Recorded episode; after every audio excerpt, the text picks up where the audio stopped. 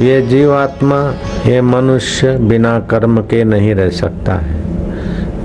करने की शक्ति, जानने की शक्ति और मानने की शक्ति सभी को जन्मजात है।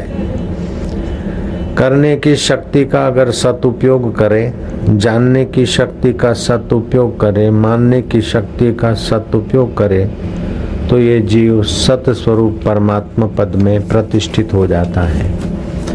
वास्तव में जो परब्रह्म परमात्मा है, अमर, शाश्वत, चैतन्य, अजन्मा, जीव का भी वही स्वरूप है।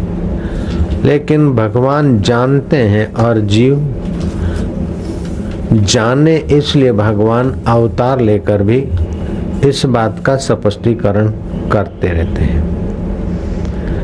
भगवान ने कहा, न जायते म्रियते व कदाचिन ना अयम भूतवा भविता वा न भूय। अजो नित्य शाश्वतो अयम पुराणो न हन्यते हन्य माने शरीरे। मृत्यु का भय जीव को सताता है। ये जीव, तेरा वास्तविक में जन्म नहीं होता, जन्म होता है तेरे पंच भौतिक शरीर का। तेरी मृत्यु नहीं होती है, तू अमर आत्मा है। यह शरीर न कभी जन्मता है, ये शरीर ही मतलब तू। शरीर धारण करने वाला न कभी जन्मता है, न मरता है। यह उत्पन्न होकर फिर होने वाला नहीं है। यह जन्म रहित नित्य, निरंतर रहने वाला, शाश्वत, अनादि है। शरीर को मारे जाने पर भी यह शरीर मरता नहीं। जो भगवान को या सच्चे सुख को बाहर ढूंढते, उन्हें निराशा, हताशा अथवा तो नास्तिकता हाथ लगती।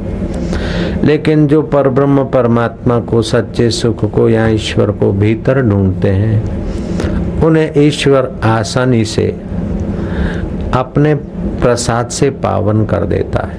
वे समझ लेते हैं कि जो एको हम बहुश्याम की इच्छा मुझमें थी, ऐसे ही तुझ में भी सुबह जागृत होते ही एक चैतन्य स्वरूप से इच्छा होती अब उठूं, खाऊं, नहाऊं, धोऊं।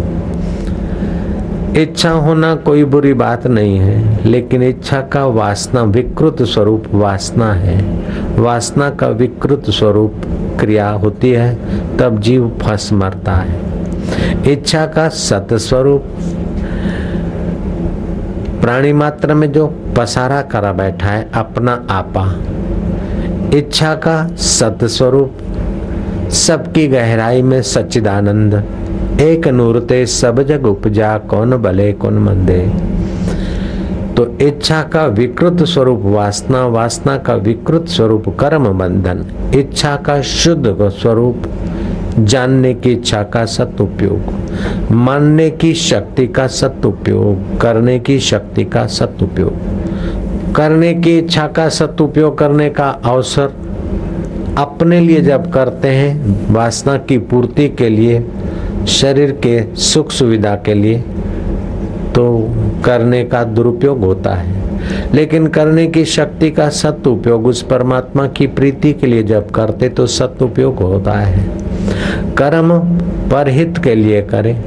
तो कर्म का प्रवाह प्रकृति में चला जाता है और कर्ता अपने स्व स्वभाव में विश्रांति पाता है। मानने का सदुपयोग हुआ कि ये जन्म जिसका है वो मैं नहीं हूँ और मृत्यु जिसकी होती है वो मैं नहीं हूँ। शरीर मरने पर भी तू नहीं मरता।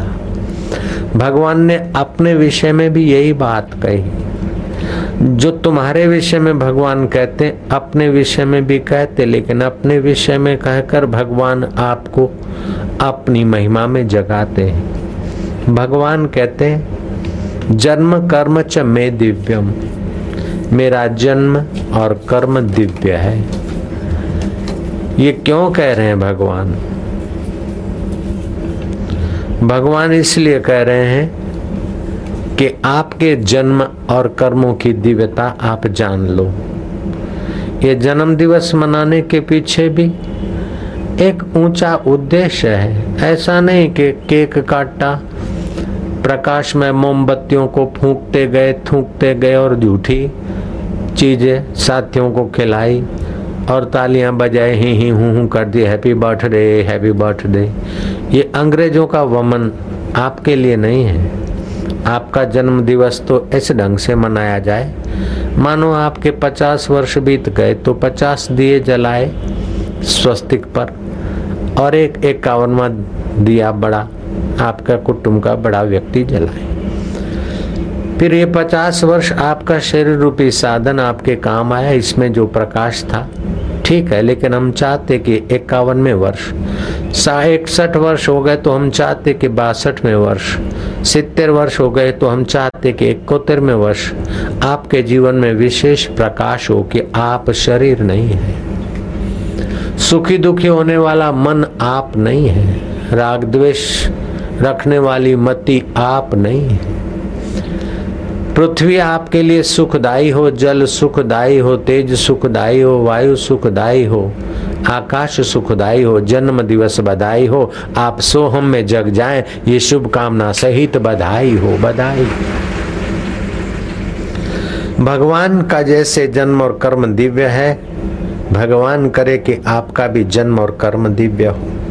आप जिनका जन्म दिवस मनाते हो, उन्हें ये श्लोक सुना दो, जन्म कर्म च में दिव्यम।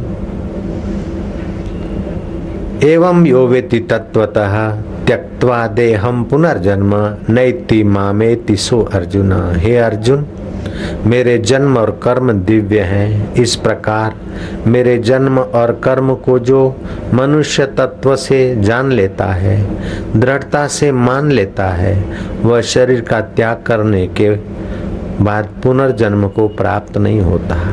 जिसका जन्म दिवस मनाने को आप जाते अथवा जो अपना जन्म दिवस मनाते उन्हें इस बात का स्मरण रखना चाहिए कि वास्तव में तुम्हारा जन्म नहीं हुआ, तुम्हारे साधन का जन्म हुआ है। इस साधन को पचास साल गुजर गए, इसका सदुपयोग कर लो। बाकी के जो कुछ दिन है, इसका सदुपयोग कर लो। सत्य के लिए इसका उपयोग कर लो। करने की शक्ति आप इसका सदुपयोग कर लो। सत्य को, रब को, अकाल पुरुष को जानने में इसका उपयोग कर लो। मानने की आप में शक्ति है तो अपनी अमरता को मान लो। जानने की शक्ति है तो आप अपने ज्योति स्वरूप को जान लो। सूर्य और चंदा एक ज्योति है, लेकिन उनको देखने के लिए नेत्र ज्योति चाहिए। नेत्र ज्योति ठीक देखती कि नहीं, उसको देखने के लिए मन ज्योति चाहिए। मन हमारा ठीक है कि नहीं, इसे देखने के लिए मति रूपी ज्योति चाहिए। और हमारी मति गड़बड़ है कि ठीक है, उसको देखने के लिए जीव रूपी ज्योति चाहिए। और हमारा जीव चैन है कि बेचैन है, मेरा जी घबरा रहा है कि मेरा जी संतुष्ट है, उसको देखने वाली आत्म ज्योति, अकाल पुरुष की ज्योति, मन तू ज्योति स्वरूप, अपना मूल पिछान। साध जना मिल, हर जस गाइए। उन संतों के साथ मिलकर हरि का जस गाइए और संतों के साथ मिलकर अपने जन्म दिवस को जरा समझ पाइए तो आपका जन्म दिव्य हो जाएगा, आपका कर्म दिव्य हो जाएगा। जब शरीर को मैं मानते और संसार की वस्तुओं को मेरा मानते तो आपका जन्म और कर्म तुच्छ हो जाते। जब आप अपनी आत्मा की अमरता को, अपने ज्योति स्वरूप को मैं मानते हैं, और शरीर अपना साधन है और वस्तु संसार की है। शरीर संसार का है। संसार की वस्तु और संसार का शरीर। संसार के स्वामी की प्रसन्नता के लिए इसका उपयोग करने भर को ही मिला है। ऐसा मानते तो आपका कर्म दिव्य हो जाता है। आपका जन्म दिव्यता के तरफ़ यात्रा करने लगता है। भारतवासियों के लिए तो जन्म दिवस है। भगवान कृष्ण जैसा कहते हैं वो, जन्म कर्म च में दिव्य मेरा जन्म दिव्य है।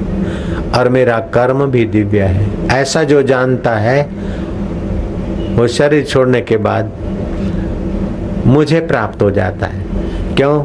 कि जैसे मेरा जन्म दिव्य है, क्योंकि मैं अपने लिए कर्म नहीं करता, पर हित के लिए करता हूँ तो कर्म का प्रभाव प्रकृति में रह जाता, मैं अपने ज्योति स्वरूप में जग जाता हूँ। मेरा जन्म दिव्य है, कैसे दिव्य है? कि साधारण आदमी, अविद्या वासना और कर्म के बंधन से जन्म लेता है बलात्। लेकिन मैं अज्ञान से, वासना से और बलात् जन्म नहीं लेता। जैसे कोई धर्मात्मा पुरुष जेल में जाता है तो कैदियों का सुधार वधार करने के लिए, उसकी सद्बुद्धि बढ़ाने के लिए। बड़ा ऑफिसर दयावश होकर कैद जेल में जाता है तो कैदियों की मानसिकता पवित्र हो, वे दुर्गुण दुराचार से बचे। तो एक बड़ा ऑफिसर कैदियों के सुधार के भाव से जेल में गया, कोई संत जेल में गया और कैदी जेल में गया। जेल में सब जाते हुए दिखते हैं, लेकिन कैदी का जाना बलात् है, जबरन है, परवशता है। लेकिन संत और दयालु पुरुष का जाना ये उदारता है। ऐसे ही भगवान जब संसार में आते हैं तो परवशता से नहीं, हमारी दुखद अवस्था देखकर, वो भगवान कैसा जो हमारे दुख पर जिसका हृदय न पिघले, वो भगवान कैसा जो छटपटाती मानवता की मंगल के लिए अपनी महत्ता भूलकर मानव के बीच प्रकट ना हो। नहीं तो फिर भगवान की दयालुता, भगवान की समर्थता, भगवान की व्यापकता, भगवान की सर्वभूत हितेरता का महत्व है क्या है?